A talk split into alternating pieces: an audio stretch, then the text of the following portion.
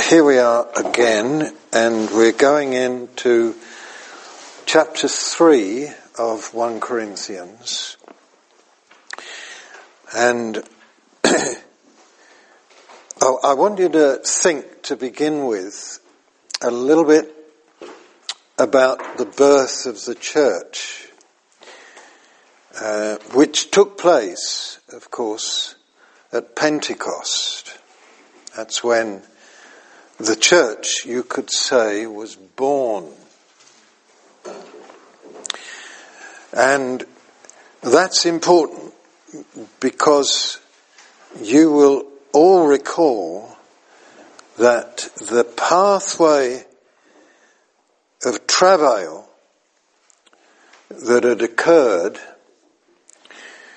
involved Jesus, of course, and in particular, we could mention his apostles. You may never have thought of it as a travail. Uh, you, you know that um, Jesus, of course, uh, became flesh and dwelt among us. And he came with the express purpose of bearing testimony. And essentially, the testimony of Jesus is to justify his Father. Now, you may never have thought of it that way, but Jesus came to reveal his Father, the true nature of God, so that the true nature of God, his Father, being revealed,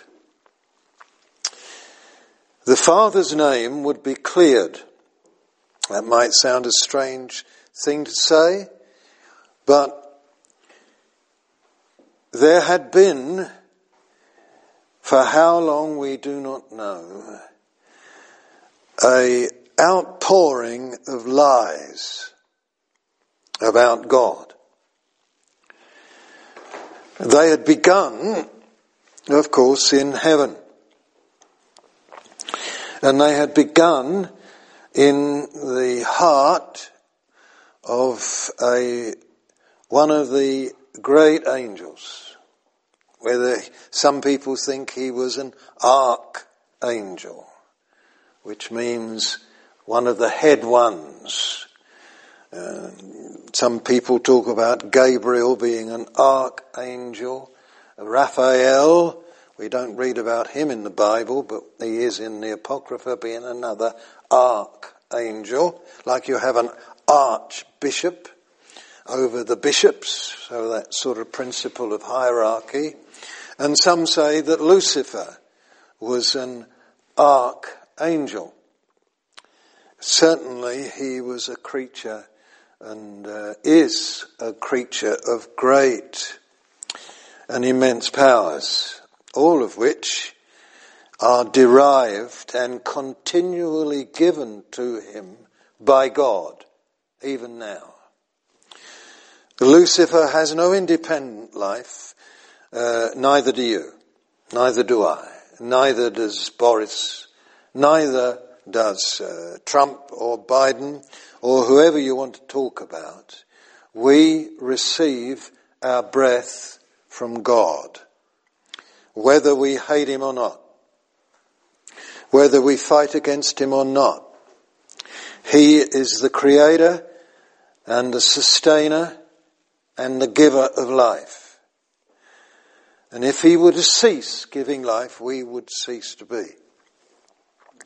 If he was to cease giving life, of course, to Lucifer, who is now known as by various names, the devil, which of course has a meaning, um, Satan, Satanas, that has a meaning, or different names have different meanings for what he has become and his activities.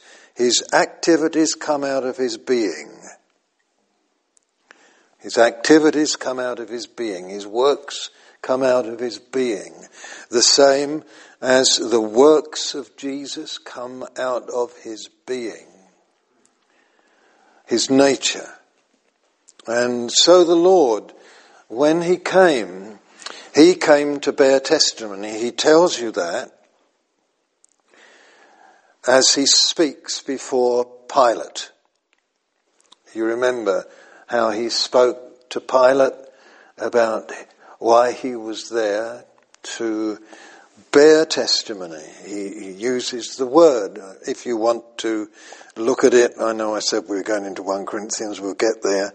But if you look in John's Gospel and the Lord Jesus standing there um, before Pilate, um, in, in chapter 18 and toward the end of the chapter, uh, Pilate, um, verse 33, Pilate entered the praetorium again, called Jesus, and said to him, Are you the king of the Jews?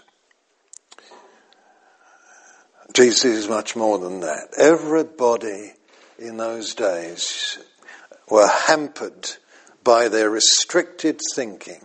Everything was wrapped up in Jewishness, Jewish expectations, and so on. And for Pilate, any king would have been a threat to the uh, kingship of the emperor. So are you the king of the Jews? Jesus answered him. Are you speaking for yourself about this, or did others tell you this concerning me? Pilate answered, Am I a Jew? Your own nation and chief priests have delivered you to me. What have you done? Jesus answered, my kingdom, my realm is not of this world. If my kingdom were of this world, my servants would fight so that I should not be delivered to the Jews. But now my kingdom is not from here, doesn't have its origin from here. I don't receive authority from here. My realm is not from here. It doesn't have beginnings here on the earth. That's not the place where it comes from, where its source is. Bear this in mind about the church. Because the church doesn't have its origins here.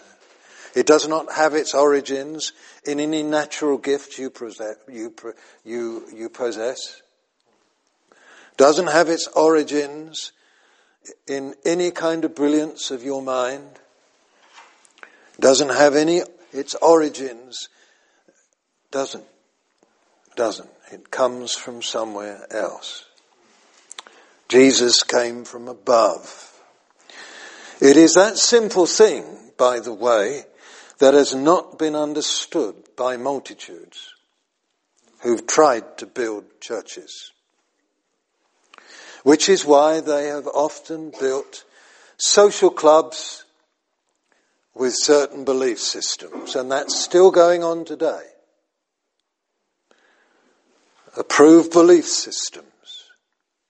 So some services are nothing more than that the gathering socially of people who've espoused certain ideas about God that may or may not have been culled from the scripture. Because what has been built has been principally coming out of powers of men and women here. Well intentioned, maybe. It's one of the reasons why sometimes I would go into YouTube and listen to someone talk and immediately turn it off, for he has nothing to say from God. from heaven. It's all coming out of his own mind and maybe the Bible college or that he went to. It may or may not be true, but the words that he's speaking are not spirit and they're not life. Now, Jesus came and he says these things and he says in verse it, uh, my kingdom's not from here. So in verse 37, Pilate, he is uh, pressing. Pilate therefore said to him, Are you a king then? Jesus answered, You say rightly that I am a king. For this cause I was born, and for this cause I have come into the world, that I should bear witness to the truth.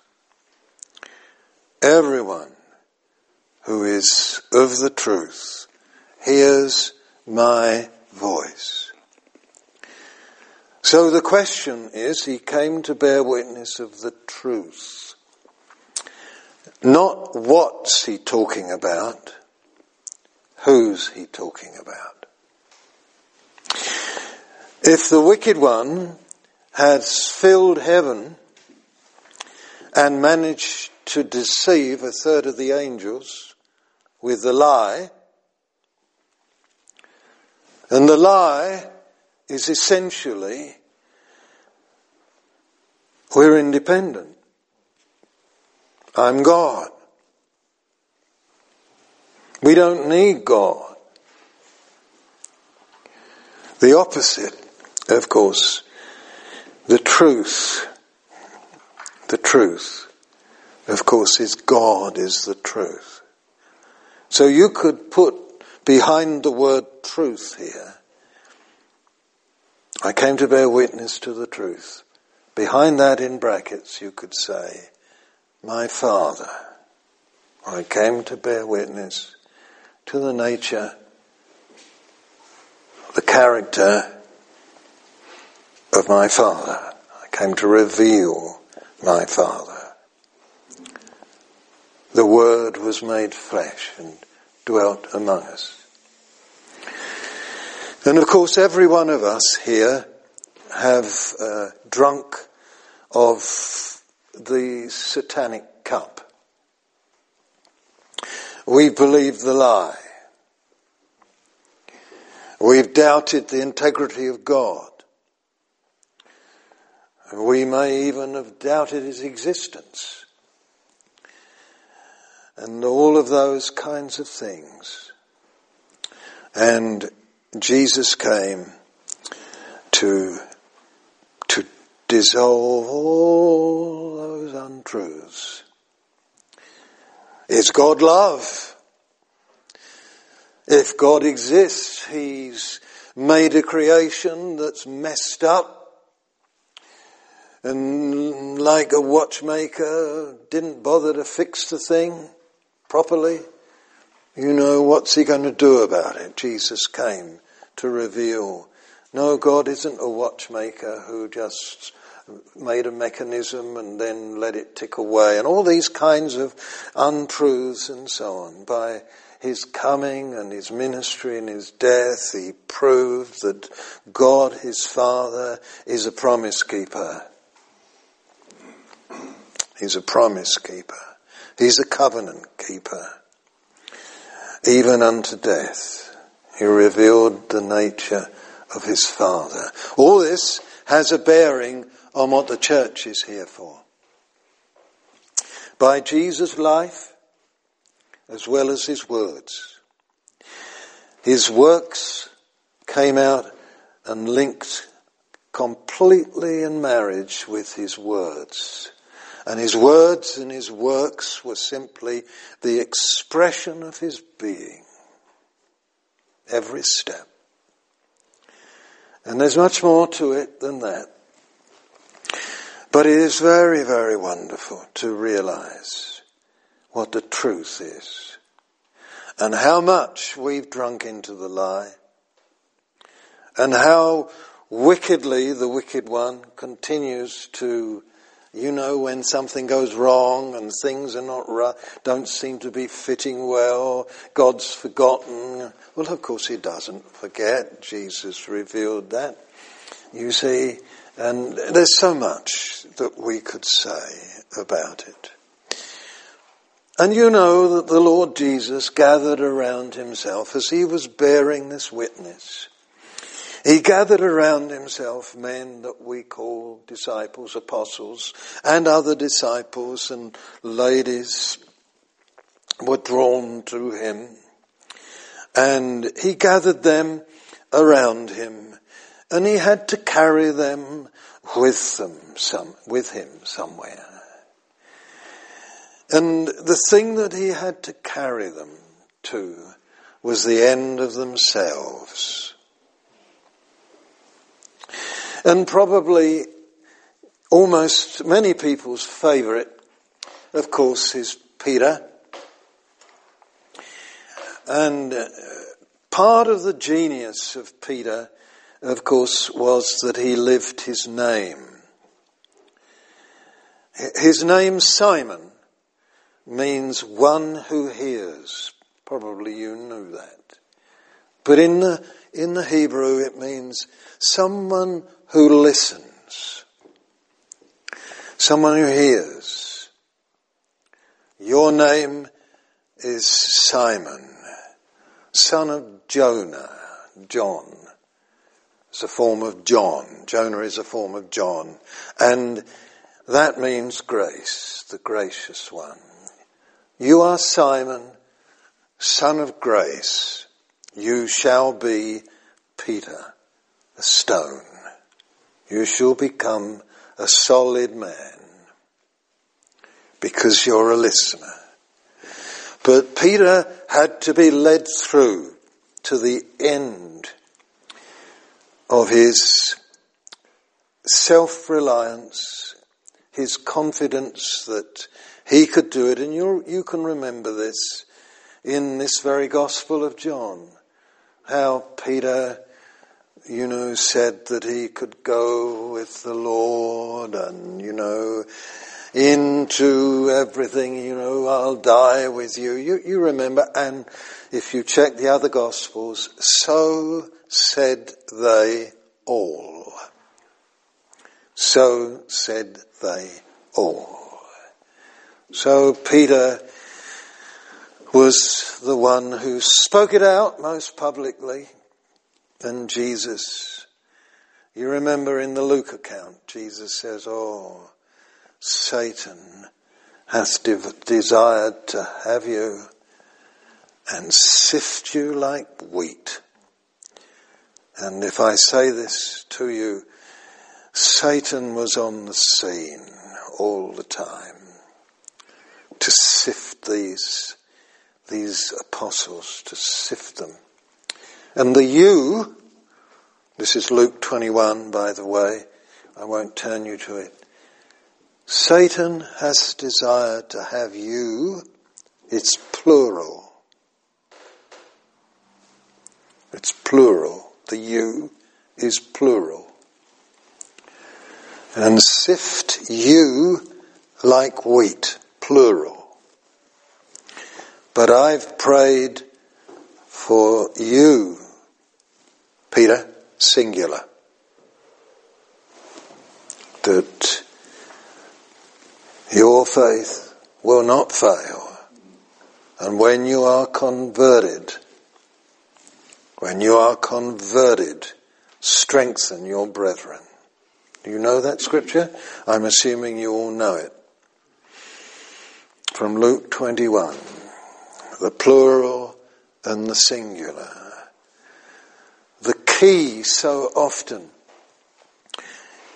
of one out of twelve being it necessary for him to be particularly strengthened so that he can strengthen his brethren.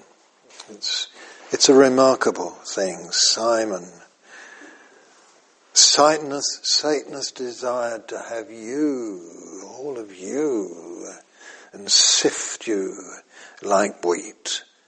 But I've prayed for you, Simon. I prayed for you. I know what you're going to go through. I know your nature. I know. And so they went through, and Peter went through, and they were stripped men. That's what I'm getting at. They were emptied. They were emptied alongside Jesus. And uh, they were humbled. They were men who'd known and done deeds, healings and preachings and Jesus had sent them out and distributed a little of his power, delegating it for certain works. But their beings had not yet been changed because the Spirit was not yet given, because Jesus was not yet glorified. And now Lord Jesus was glorified after his ascension sat down at the right hand of the Father. And these very men, humbled, waiting, expectant, not knowing the detail, realizing things about the kingdom which had not yet, for Jesus had been teaching them about the kingdom. You remember Acts 1. He'd taken time with them and uh, with some of them he had made their hearts burn as he opened to them the scriptures and they saw Christ in all the scriptures, things concerning himself. It was a time of m- much opening, but still it was not imbued with life from above. And then the wonderful day happened where the church was born. And it was born from above. When a body is born, the head, God doesn't bring forth any breech birth in his spirit, in the spirit. And you know, a babe comes out of the womb head first. And our Lord Jesus was born. He's the head of the church. And he came from the dead by the power of the Father.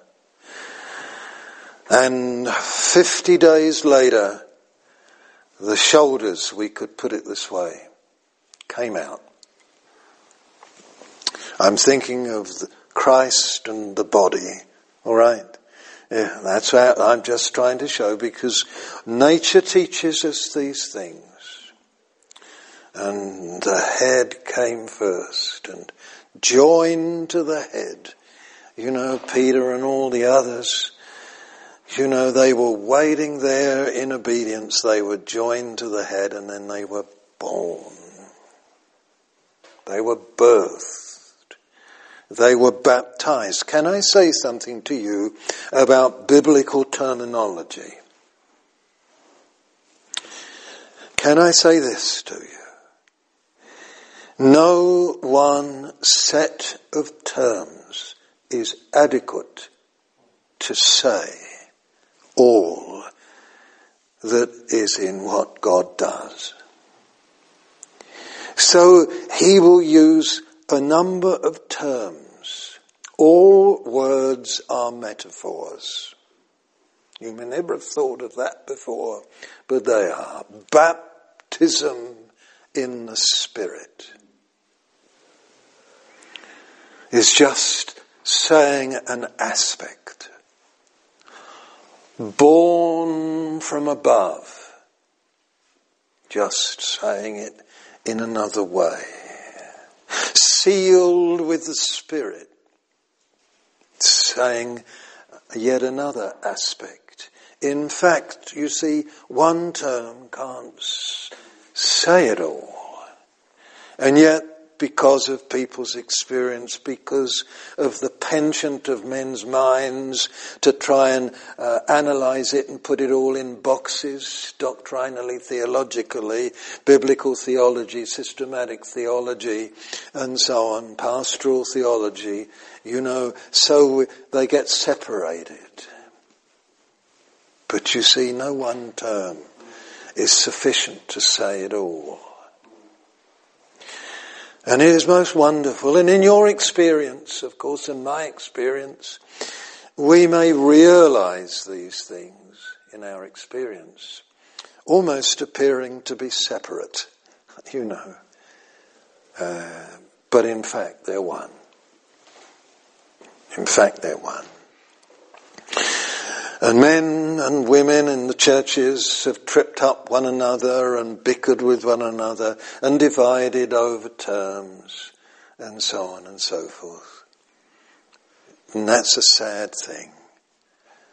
You know, because they wanted to assert one aspect, perhaps, that was neglected for hundreds of years earlier. And then they separate from others. But not so with these blessed apostles because they, they tripped over, of course, some of them over the, you know, where did the Jews stand in it all and the Gentile and it's different now and the churches, you know, and must have been incredible for them, mustn't it? When this sound from heaven came and filled all the house where they were sitting, and they were filled, and they were released into utterance, and they began to bear the testimony.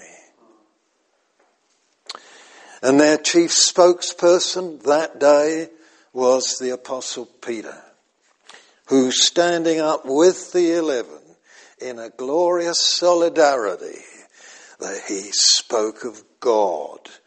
Prior to that, the people who had gathered had gathered because they'd heard all these 120 men and women speaking with other tongues, which people could understand, and they were speaking the wonderful works of God. They were bearing testimony. Do you understand that? They were speaking in tongues that were foreign to them, though at the time of speaking they may not have even realized. You see, that they were speaking in tongues foreign to them. Maybe they did. But on that occasion, all these people who were gathered in Jerusalem heard the words, the works of God being spoken. There's the testimony. God's works. God's works in their own language. It's all in the Bible. Chapter, Acts 2, alright, I'm quoting exactly. They spoke the wonderful works of God. And so there's this release of utterance uh, of the works of God in changed men and women who were filled and the house was filled and they were filled and with the Spirit that caused them to glorify God with boldness. Uh, they seemed to shed their fear, the fear that they'd been living with, and they were like lions in a way. And God had his vessel to bear his testimony. The testimony of his faithfulness. And you know, if you were to look at Peter's speech or sermon or message that he preached that day, oh God, God, God, God, that's how he talks. And then he says, God has raised up Jesus whom you crucified. He talks about God and then Jesus and then they say, what should we do? What should we do? They were pricked in their consciences. Do you know the busy activity of apologetics today is a testimony to the church's weakness, not to its strength.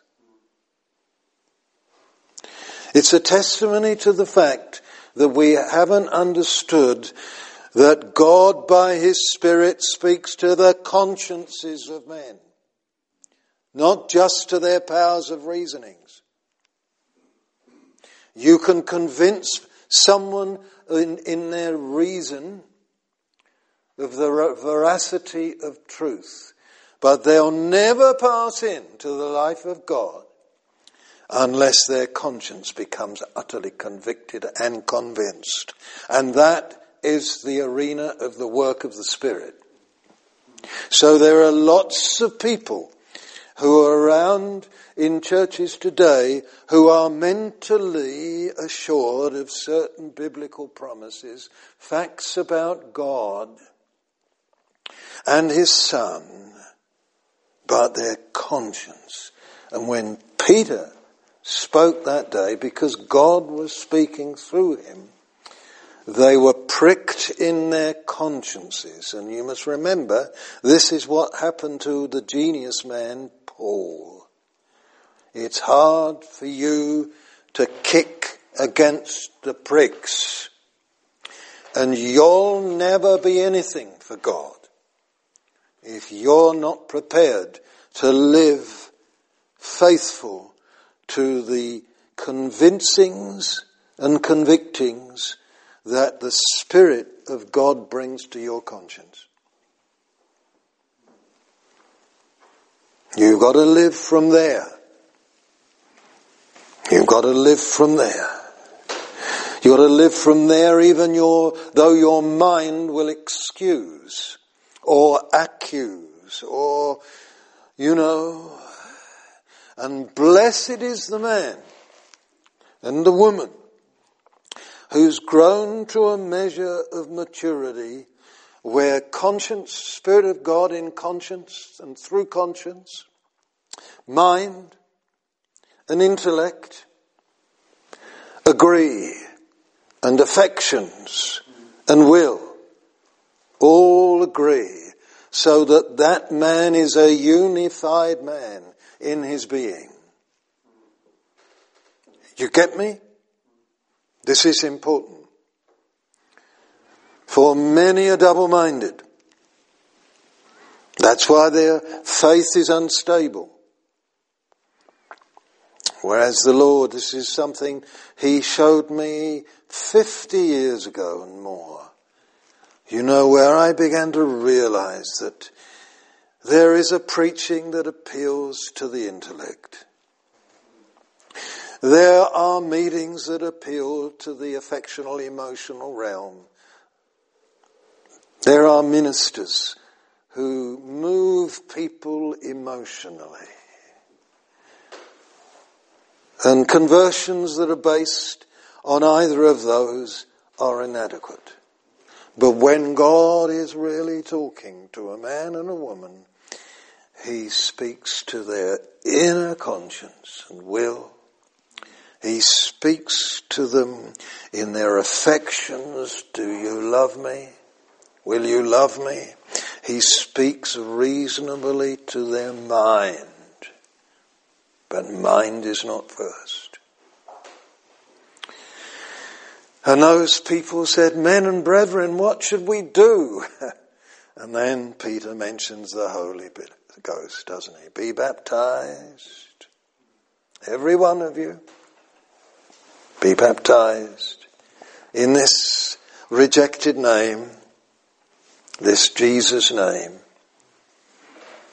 and you shall receive the gift of the Holy Ghost. And that's how God births the church and 3,000 were added that day. Have you ever thought about the logistics of baptizing 3,000 people, by the way? That's quite a, um, quite a feat. You'd be pretty tired. I, I don't know. I suppose most I've baptized at once, maybe 15. And, uh, you know, mind you, the, the adrenaline rises, doesn't it? we used to have wonderful baptisms in the sea. My wife was baptized in the sea. And, uh, down in Worthing, I remember. Anyway, that's beside the point, but uh, it's good to be immersed. But um, so you see the place of the Spirit in the birth of the church. And if you were to continue through the acts of the, the apostles and just look at the work of the Spirit there. You see. If you were to just do that, you would find that He's the prime mover. They're a dependent people. They had no confidence in themselves. When they failed to obey uh, as swiftly as they should have done. You remember the Lord saw to it because, you know, the Lord had said to them, You're to be my witnesses unto me. And there it is again in first in Jerusalem, Judea, Samaria, uttermost parts of the earth. And of course they never even got so far as Samaria for several years until the Lord gave them a big nudge by the martyrdom of Stephen. That was a big nudge. And wasn't it? And, uh, right, they got out except the apostles, it says in chapter 8 of Acts. The apostles still um, stayed back in Jerusalem. Uh, they had to be loose from that, you know, and then we find Peter, you know, and John, they have to go down to Samaria in chapter 8 because there's been a move of God there, but they haven't received the Spirit yet. You see, and they go down there and so the church by the activity of the Spirit and, and then there's Paul, isn't there? and who is reached. The Lord's been pricking him in his conscience, and he's present at the, at the martyrdom of Stephen, and so the Lord is building his church from heaven. And that's what leads you into the third chapter of 1 Corinthians. Because, of course, there we, we find Paul alluding to events that had happened uh, 20 years almost later, 15 maybe, where he had arrived in Corinth and ministered in that city with his party. And you must remember that Paul didn't travel alone, so in some ways he was accompanied by several others, so they were like a mobile church, uh, if I could put it that way. You know, peripatetic church, a group of them, two or three gathered together, and you know, there's the Lord in the midst of them by the Spirit. And he stirred in his heart and, and he, he says that, uh, in chapter three here, He's referring back to this. And he says this, verse 10, according to the grace of God, which was given to me as a wise master builder, I have laid the foundation. That's what I did when I came the grace of God. I worked according to the grace of God that was given to me. I didn't hang back from that grace of God. I didn't go beyond that grace of God. He could just have easily said, the grace of God in the gifts and ministries of the Spirit that were given to me to minister the word and other things. And so I laid the foundation. No other foundation among you. I know what I did. I know where I brought you. I did not bring you to a belief system. I brought you to a person. You fell in love with that person. That person drew near to you. That's what happened. That's the foundation I laid. You were not standing on your own virtue. You discovered you had none.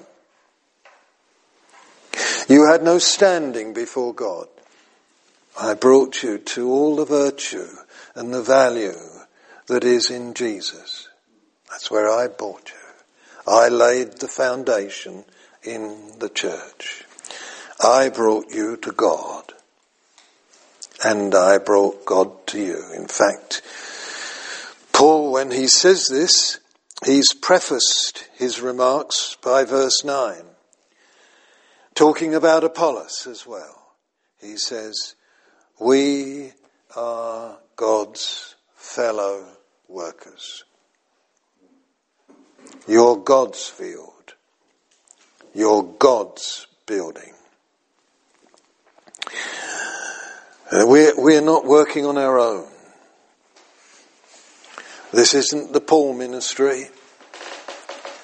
Amen. You know, this isn't the, the, the Apollos ministry. This isn't the Peter ministry. We are God's fellow workers. It's God who's working. It's God who works. It's God who's been working. That's why he says, if you begin in verse five, five who then is Paul? And who is Apollos but ministers through whom you believed? So vivid. Through whom you believed. As the Lord gave to each one. What's the Lord given you? What's the Lord given me? Was it here? I was somewhere recently. The grace given to me for you. That's a verse in Ephesians. I don't think it was here. I don't remember where it was. In Ephesians chapter 3, 4. The grace given to me for you. That's what Paul says. The grace given to me for you. You see, God gives grace to you for you. Of course He does. He'll give you grace for you day by day. Grace for you. Grace for tomorrow. Be not anxious about tomorrow. He'll give you grace. You, you've got to learn to depend on that grace. You've got to learn to be a living testimony he cares. And He does. He cares for the ordinary and the extraordinary. He cares. Very uh, delightful young woman who's part of the fellowship where I was this morning. And uh, she's come to the Lord in the last four or five years, and she's one of those Hmm. How do you describe some people? Very emotionally moved and, uh, you know, all over the place, you know. And uh, she gave a little testimony. She said, "You know, you you know, you don't listen. Uh, you don't. I don't say much in meetings. That's kind of how she began, and so on and so forth." which is true. And then she said, but I want to say something. She said, do you know somehow the word calm came to me. And I had a little snicker about this because she's not uh, given to calmness. And uh, the calm, and she said, all this week I've been in such difficult circumstances in my work, and yet every day, calm, calm. And I want to give myself a pat on the back. She said, I've been calm. And that's the grace of God, which I think was said to her. That's God's grace to you, because he, just what you need, my dear. Just what you need. You see, the grace that's given to you for you, for your circumstances. But then beyond that, there's the grace of God that's given to you for me, or for the other, the grace given to me for you. That's how Paul says it. And he was so thrilled. You know, that's how he talked about his ministry. Do you know, you must never think, because when we get on in some weeks' time to talk in some depth about the gifts and the ministries of the Spirit, which we will get to, by His grace. You know, you never think about them when you know more about the grace. When you realize it's just, in fact, often you don't even realize. Oh, and then someone, that was a gift of the Spirit. That was this. That, oh, was it? Doesn't matter.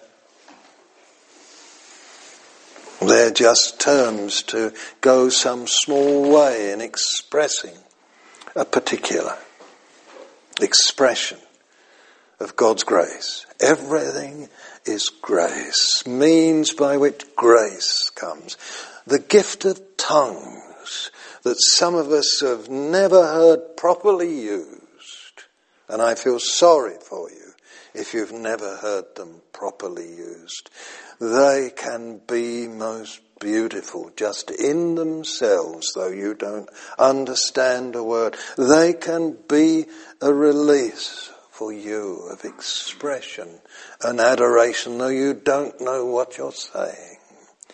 And then when they are interpreted, sometimes in their maturer use, I've heard some most beautiful things in tongues and interpretation. You know, these things do have their place, and they still are for today, no matter what people say. They are still, but sadly, they're not. I can remember times in my experience, especially when you are with one or two other brothers and sisters who are familiar with these gifts. And sometimes the spirit of prophecy can come. And one, it's like a river. And it's like heaven comes down. And fresh understandings unfold. You know, but it's all grace. They're just ways which God wants to bless us. With His testimony, with His person, with His nature. And it's always deeper than the utterances themselves, the words that are said. Grace has been ministered to me by a hug. I mean that. I remember one time when we were on holiday briefly, my wife and I, down in Charmouth, I think it was, and we decided we'd heard of a of a house church in Exeter, and we drove across. I phoned and said, "Can we come?" I don't know whether. Maybe I'd met one of the brothers before, we went to the house. It was a big house, and the brother there uh, whose name happened to be Love, his surname, and uh, he'd been a banker. uh, with HSBC, as it was, Hong Kong and Shanghai Banking Corporation, Hong Kong. And he'd been one of the high ups. And he'd lived the good life. He'd married a wife in India because he was posted at one stage to uh, Bombay, Mumbai. And uh, he was there in, uh, and uh, he, he got into the good life, the liquor, the booze, and all that sort of stuff. His wife was an Anglican. She was a church attender.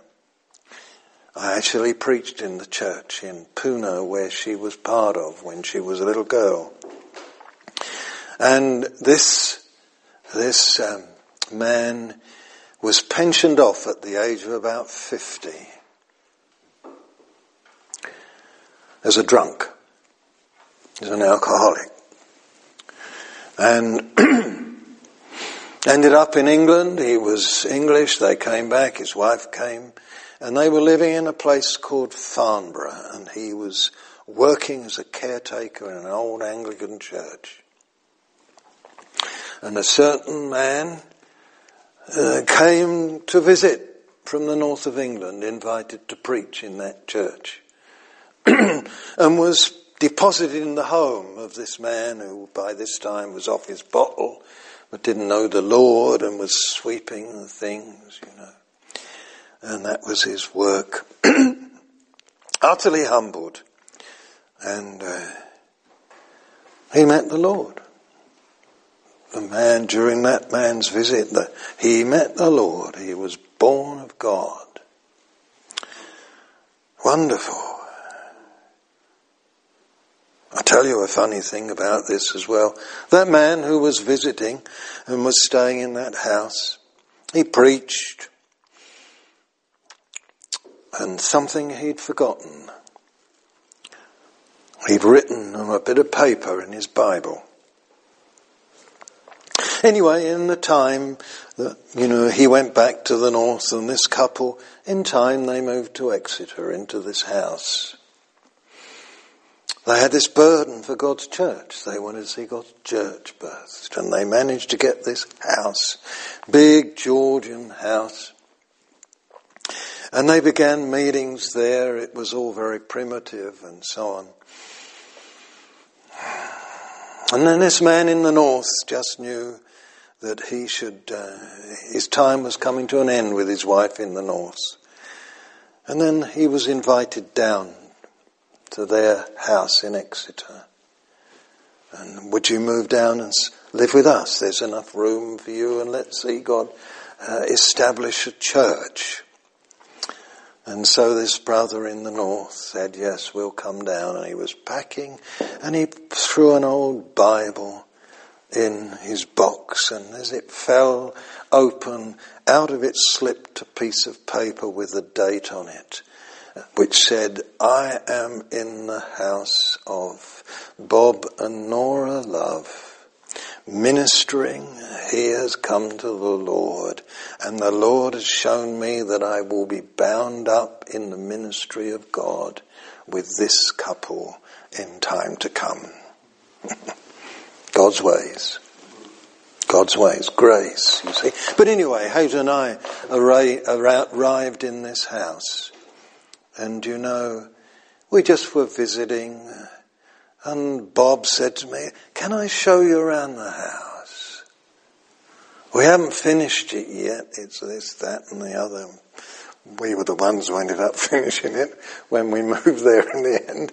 But, you know, we stood by the mantel shelf, marble one, and he, he just put his arms around me and gave me such a big hug. Oh, Bernard, I'm so glad to see you. And something was imparted to me that day. Grace came through the love of that brother. And those few words, so glad to see you. You see, this is the thing. Uh, to live by grace through faith. And that, not of yourselves. You got to have faith that the grace is going to come to you without ceasing. That if you were to be thrown to the lions, that the grace would come to you for that. The grace would come through faith, and that faith not of yourselves is very wonderful. You see. And dear Paul, he talks about this grace that has come to him. We're just ministers as the Lord gave to each one. Verse 6, I'm the planter. In Corinth, I planted. You know, that was, that's, was, that's what I did. And Apollos came after me and he watered. But God gave the increase. God gave the increase. You see, some of us become too flattered by our own ideas of what our gifts are. You've got to let God make you. You've got to let God do it. And much of true ministry is little to do with someone trying to assess where your gifts are. They rise and show themselves forth as you live in the grace. Hallelujah. Hallelujah. I was speaking to a, in a conference some years ago, and in that conference I happened to mention a Nepali man who I'd been with named Peter Rapgay. I only mentioned him in passing in a, in a, in a preaching. And I was back in that conference the following year, and a lady came to me and she came gave me an envelope with a hundred pounds in it. She said, are you going back? Will you see Peter Rapgay? And I said, well, yeah, I happen to be going back. Will you take this, change it into their money and give it to them? And I, I said, yes, I'll do that for you. I said, how did you get it? What's happened? She said, my husband is not a believer. He hardly lets me go out of the house. He has full control of all the money. He will let, not let me give money to anything. So how did you get the money? She said, I got bits of old cloth. I embroidered them, made them into those things you lay on tables, you know? And uh, I embroidered them and I sold them to friends. I've been doing it all the year and that's what I got grace given to her and the patience to do the embroidery. Amen. Amen. Such as the Lord gives you within the limitations and the parameters of your life and according to you and this is all church. This is all church. She served the church in Nepal by doing that. you know, where our hearts have got to get much larger in understanding. And then we'll be freed up in our utterance. You see, this is what Paul says. This is how he talks. I laid the foundation. God gives the increase. So then, verse 7, neither he who plants is anything, nor he who waters, but God but God who gives the increase. Now he who plants and he who waters are one. That's important, isn't it? And I know that Paul could really agree with that because he knew Apollos. And Apollos was a very different man to him. But there was no spirit of jealousy. Nothing at all. We're one. And each one will receive his own reward according to his own labour. I never think about that, by the way. You know, but I suppose I'm labouring. it's a delightful labour. You know, I've been labouring. You know, it's, it's great. It's great. When you talk to people, when you share with people, when you're up in the middle of the night sometimes, and you're just before God, you're kind of labouring, you're thinking, and it's wonderful. Wonderful. You're packing up the chairs, you're labouring. yeah, you don't stop packing up the chairs and uh, things like that. You know, real pastors are the first ones in and the last ones out. so I've learned. and uh, it's a lovely labour. We're God's fellow, fellow workers. You're God's field. You're God's building. Hands off, no ownership. No personal ownership. it's God's. Um, Paul says, I laid the foundation. Do you know, uh, there's, there's, a scripture in 2 Corinthians I want to turn you to about this foundation. Um, because Paul is so sure about this, but he talks about it in a different way in chapter 11 of 2 Corinthians. And this will help us a little bit. Oh, that you would bear with me in a little folly. And indeed, you do bear with me. That's an interesting thing, isn't it? You do bear with me. well, we all have to bear with one another, don't we? You have to bear with me going over time and telling you to go to 1 Corinthians 3 and then going into Luke and I don't know where. oh, it does all good to be forbearing. but you, you, do bear with me, Paul says. I, I, what did that mean to them? There must have been something about Paul.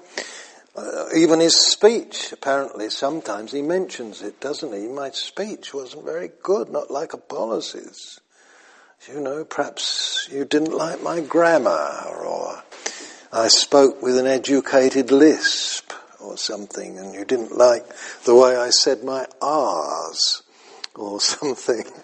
I don't know whether you say, I know you don't say R in Hebrew, but anyway. You do bear with me, for I'm jealous for you with a godly jealousy. For I have betrothed you to one husband, that I may present you as a chaste virgin to Christ. He's defining, in other words, what he did when he was there. In the 1 Corinthians 3 chapter, he says, I laid the foundation and no other foundation can be laid except Jesus Christ. That's what I brought to you. I brought him to you. Now he turns the terminology for the same thing and he says, I betrothed you to one husband, even to Jesus Christ.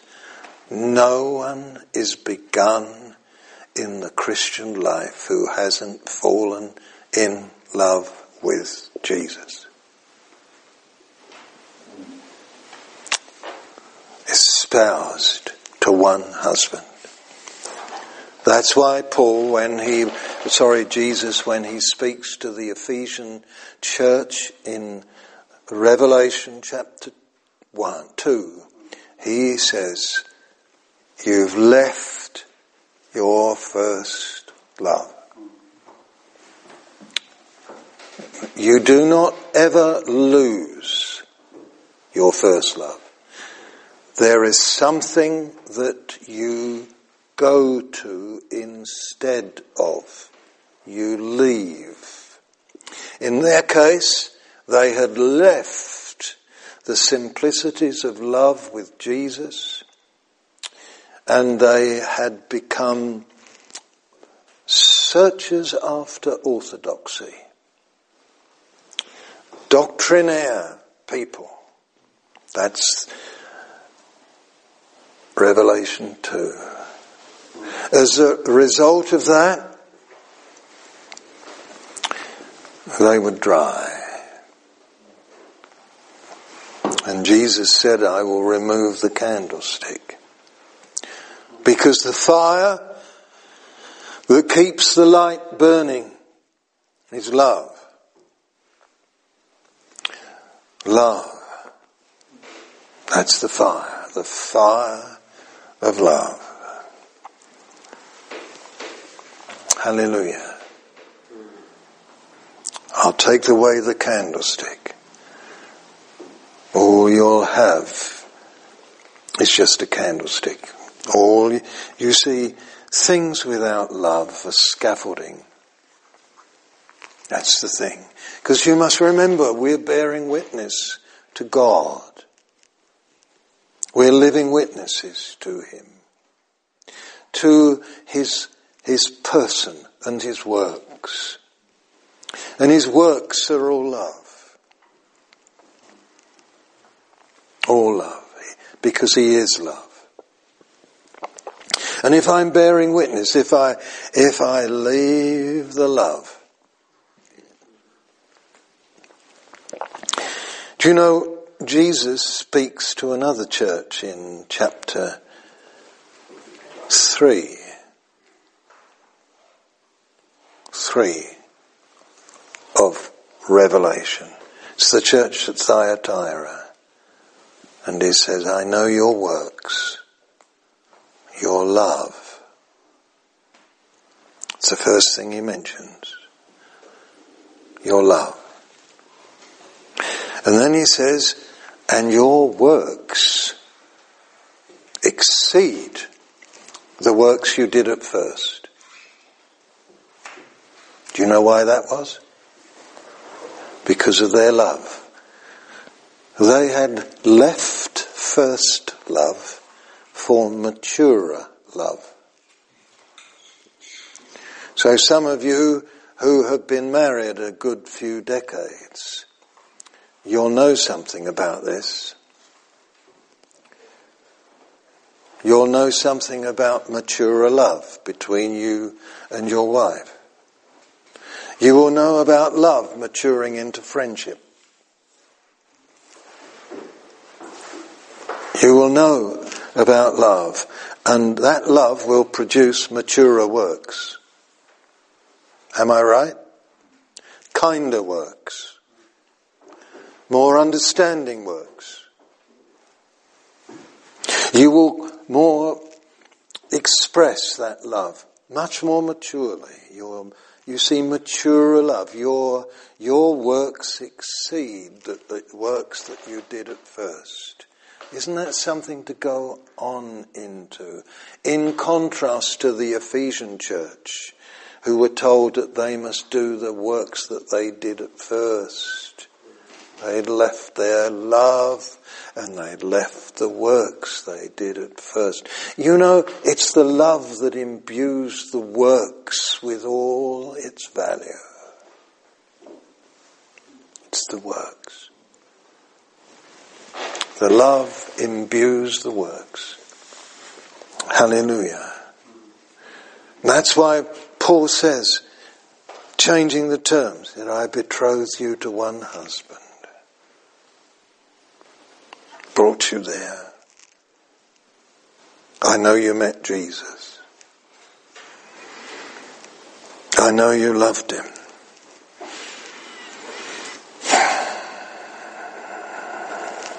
Amazing. And then he says this, I fear, verse 3, I fear lest somehow, as the serpent deceived Eve by his craftiness, your minds may be corrupted from the simplicity that is in Christ. Can I ask you if in your Bible you have another word as well as simplicity? Sincere and pure devotion. Pure devotion. Yes, that's interesting. And sincere. Since, yeah.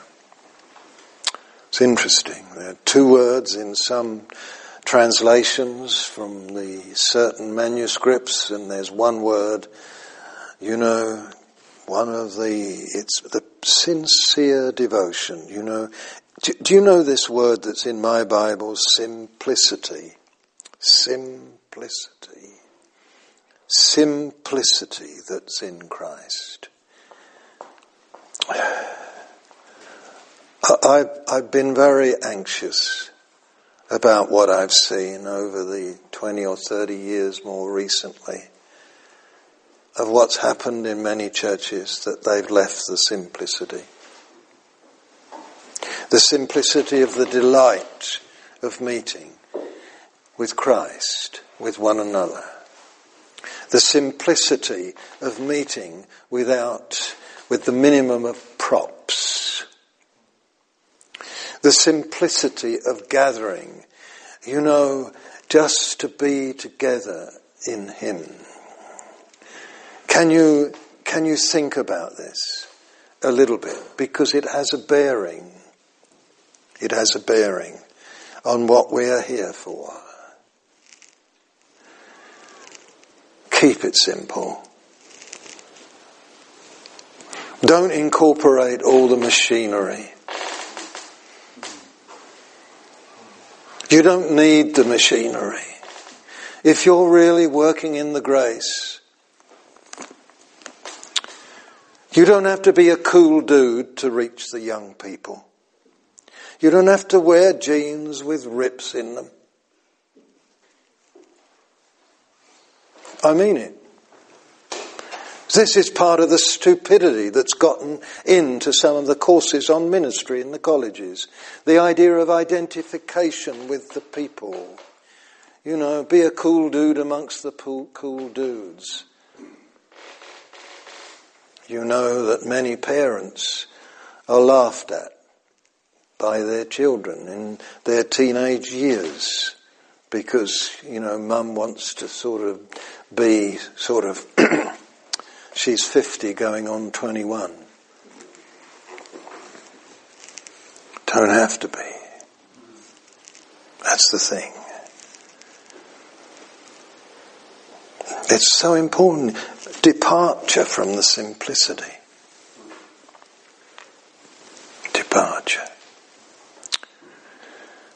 So challenging. You know, a teenager has a conscience. And they know when their mum and dad's being real. Whether mum and dad are crying. Whether mum and dad are laughing teenager will see beyond all that. Their conscience will register reality in mum, reality in dad, reality in the faith that, being, that is being uh, manifested. They will register in their conscience. That's the thing. And the teenagers.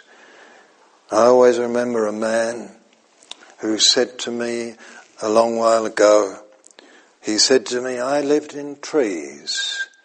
We were Jesus people. We were in California and we were really cool and fantastic. We'd begun to have babies and we thought we were great. We'd been, you know, just hippies and then we'd come to the Lord and we had preachers come through and uh, oh, some of them we listened to, and some of them tried to identify with us. And then he said, then this man came one night. And he, he stood and all the kids were sleeping all over the place and it was pretty chaotic meeting. And it came for him to speak and he got up and he stood on the edge of the makeshift platform and he looked at us all and he said, I've come to talk to you about God. And that man said to me, No one had ever said that before. I'd have followed that man to the end of the earth. That's what he said. I understand that clearly. His conscience registered. Here was a man who knew God. So that's where, that's where the church has got to come back to. Its testimony. Where the reality is. The love. The espousal to Jesus Christ. Betrothed you to one husband. And all ministry rises from the place of love. It's that that imbues a song with wings. When the singer loves, doesn't matter whether they're, you know, warbling and the stylistic things that are taught nowadays. I was listen, listening to Harry Connick. Sorry if any of you don't know who Harry Connick is. Very brilliant musician, actor, jazz pianist, blah blah. But he's one of those tutors where these people come on The Voice or whatever it is in America, and I just happened to catch five minutes and of Harry, where a, a, an aspiring young singer has come. And this girl proceeds to sing. And now the purple dusk of twilight time steals across the meadows of my heart. Mm, lovely song. And she proceeds to warble it. And he stops her. He says, You don't need to do that. Whoever's taught you that is wrong. You don't sing that song like that the values in the melody and the words and the song. Sing it from your heart, not with technique. And I thought, Harry, I understand what you're saying. Amazing, you see. It's love in the heart. that gives wings to a song. Do you know the glory of God in the song? Will only come forth when the glory is in you.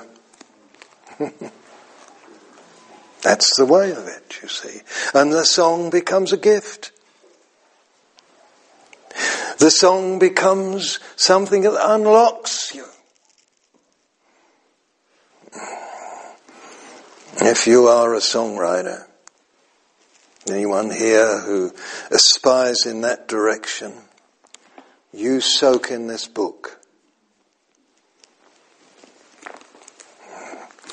Like Charles Wesley did, so that every line is filled with the things of God. All he wanted to do was bear testimony to God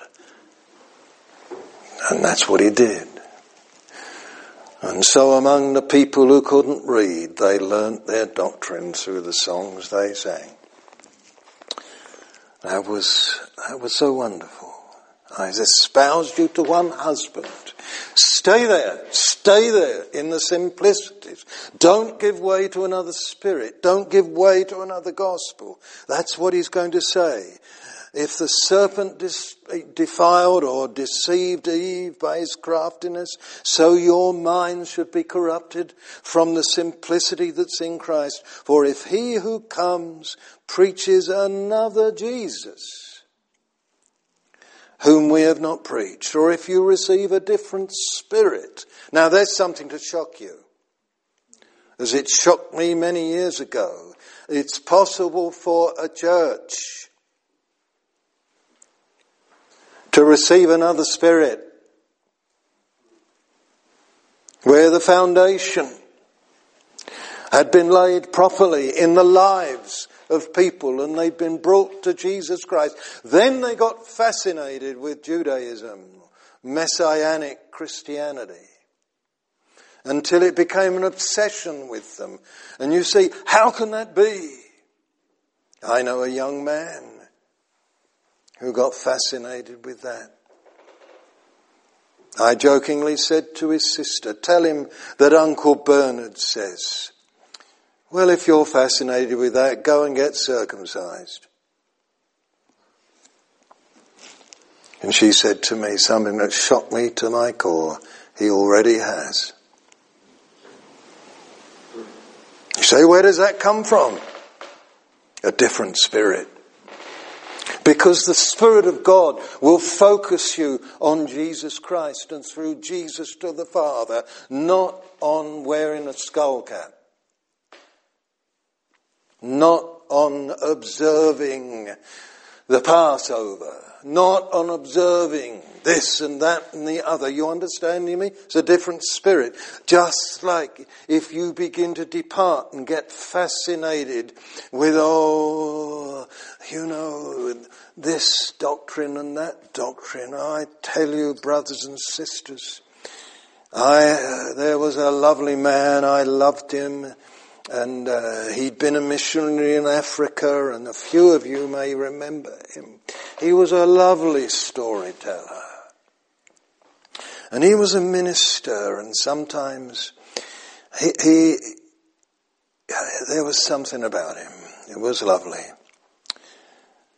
And he said to me very late on in his life, he said, Bernard, I made a mistake in my ministry. I regret it to this day. I became fascinated with end time things.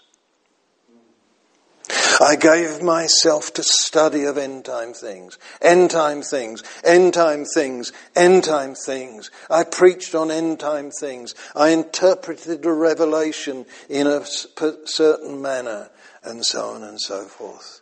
And he said, as the years went by, my soul became more and more dry. And I knew I was wrong. And I had to repent and come back to the simplicity that I'd had at the first. See, this is the thing. It's remarkable. A different spirit that works. That's the thing. And if I go back into the the chapter 3 of Corinthians, First Corinthians, just to, to conclude for this evening. I've laid the foundation. Verse 11, Jesus Christ.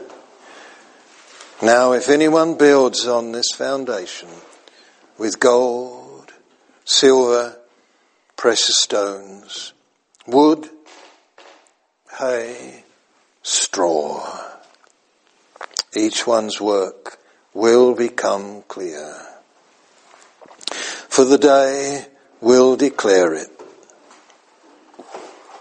because it will be revealed by fire, and the fire will test each one's work of what sort it is. If anyone's work will receive a reward, will, uh, if anyone's work which he has built on it endures, he will receive a reward. If anyone's work is burned, he will suffer loss, but he himself will be saved, yet so as through fire. That's challenging. That's challenging. Because I go to places, you see, and have gone through the years, and I've been building on another man's work. Something's already been laid in that church, in that place.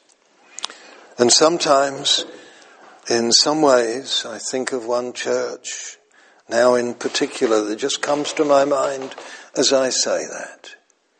And the problem in that church is that the foundation that was laid there was not right. So in the little bit of blessing and help that I've been able to bring in my frequent times spent there has been that I've had to basically tear down in some people's lives. Not willingly, not purposely, not unkindly, but I've had to see their, their belief system crumble to nothing so that the Lord could begin on a true foundation of grace, grace, grace, grace. Because what had been laid there was works, works, works, works. Service, service, service, service. Ministry, ministry, ministry, ministry. You're only of use Where's your gift now? Let's slot you in and use it. And so you got into the busy rigmarole of service work according to often your natural abilities. And they became, and if I was to say this to you, I was in a certain mission headquarters I won't say the name of the mission, one of the big ones in the world, and I was asked to speak there and sitting at table with the director and his uh, associates at dinner table.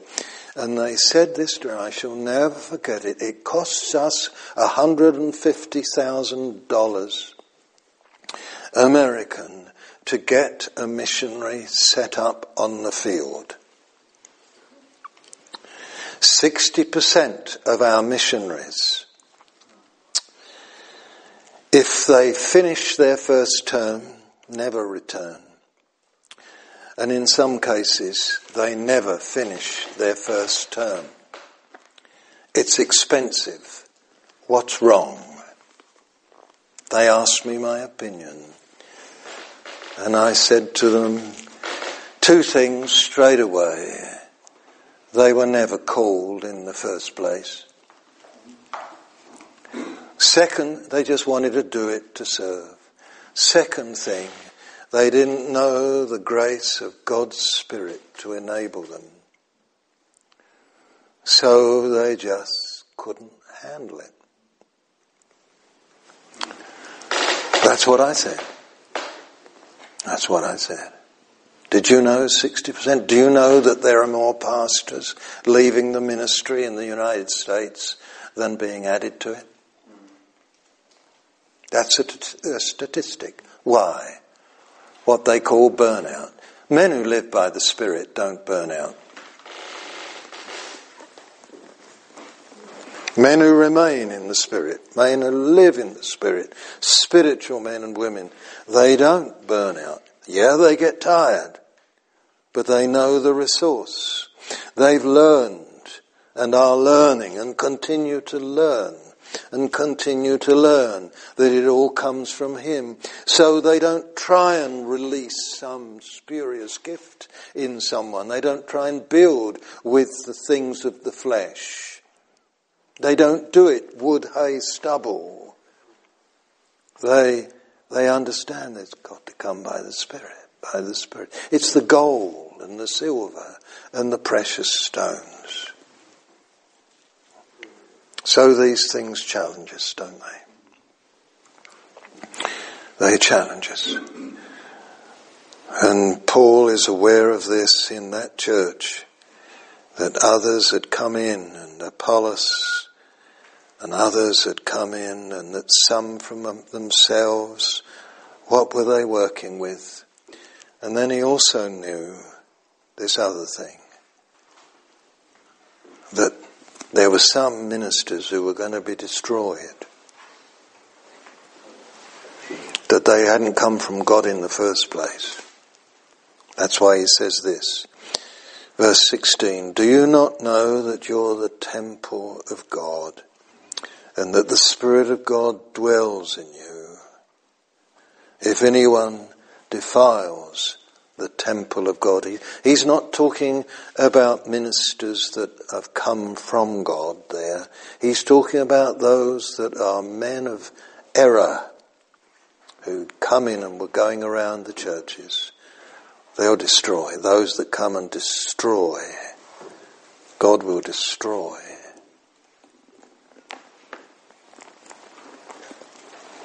Everyone understanding that? Everyone understanding that?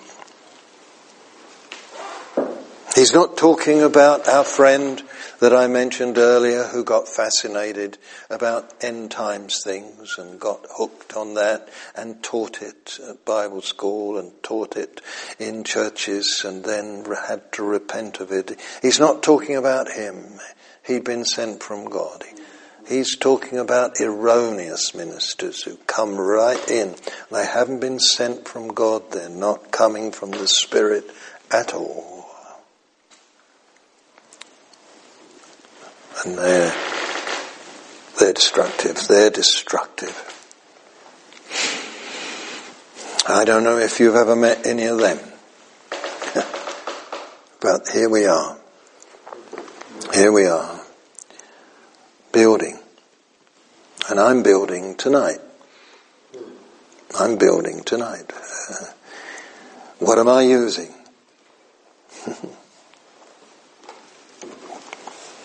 On whom am I relying? Who's my teacher? I have to examine myself. I have to examine myself. Paul is going to examine himself a few verses further on, which we'll get to. We'll get to them. He has to judge and allow himself to examine himself and let the Lord examine him and test him. And so the church, I hope what I've said tonight brings home to our hearts reliance, dependency, that the church comes from heaven,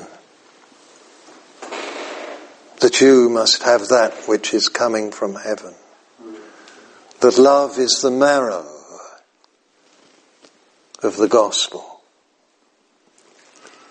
that love is the substance of the giftings, that the testimony of Jesus is the heart of everything that it's the heart of God that is being released among men through the church. Whether it's thrown back in your face or not. God sent his son and they threw his son back in his face. He came to his own and his own received him not, but those that did receive him. And so, this is what it's all about. This is what it's all about. It's not about organizational things. It's not about, you can minimize all that as much as is necessary just to keep things working. But love you must not forsake. And first love must deepen into maturer love so that first works will continue and mature into maturer works. And the gifts that are manifested in the times of first works and first love will mature into maturer gifts and maturer things. Hallelujah. So there is a place in a church for the the gifts of first love and the ministries that come from first love and the works that come from first love. And there's work, room in the church for works that come from maturer love and ministries that come from maturer love. Um, am I making sense? Room for us all. That's the thing. And so the church will be built. The additions will come. God will send you and people to you. Some shall come like doves to your windows. Others you will go and find them. They will come into your surgery if you're there. They will come into your shop. They will come into your neighborhood or you will be sent into their neighborhood. And there'll be a knock at your door because the Spirit is the worker and you're co-workers with God. That's the thing. So everything, everything becomes grace. That's how he finishes this chapter. I won't take you there.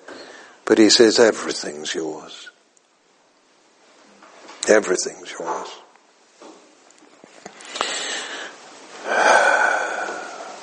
All right, I've finished. And uh, I hope it's helpful. Hope we'll say, Oh, here am I, Lord, here am I. Don't you love Isaiah? or Isaiah, as they say. Don't you love him when he overhears God in soliloquy? You know, God talking to God, who shall we send? Who will go for us? Here am I. Here I am, Lord. Here I am. Don't think about it, brother. Don't think about your, your so-called gift or sister, your so-called weakness or you know, brother, you know what you've got to leave, what you've got to forsake, what this and that and what it will mean. Don't think about those things. Isaiah didn't. He said, here am I. Here I am. Here I am. Here's your stuff, Lord. Just uh, do it. Do it. Here I am, 76 years old. Here I am, 40 years old. Whatever it is, you, you, you understand that. You understand, here am I. Here am I. I just want to learn to, to receive your grace as never before, Lord. That's what we want to do. Oh, Father, in these days we welcome them, Lord. All things are ours. All things are ours. Days of COVID are ours. Amen. Days of opportunity. Days of restriction on the one hand. Days of opportunity on the other. Hallelujah. Days to learn your heart more perfectly. Hallelujah. If God be for us, who can be against us? Hallelujah. Hallelujah. Oh Lord, we lift our hands to you. We give you praise. Thank you. Here we are, Lord. Here we are. Oh, the blessed assembly of people that have gone before us, men and women, Lord, who've just gladly given themselves just to you and what you want to make of them. Tremendous. Forgive us, Lord, if we've been worriers, if we've been holding our spiritual pulses for far too long. Oh, Lord, help us to be released. Hallelujah. Hallelujah. Will you draw near, Lord, in particular ways to my brothers and sisters? Lord, will you draw near? Oh Lord, will you lavish your love upon us all? If we left the first love we had and got complicated, oh Lord, forgive us. Jesus, Jesus, Jesus. You're our husband. What a thing that is, Lord. Taking responsibility for us. Oh Lord. Oh Lord.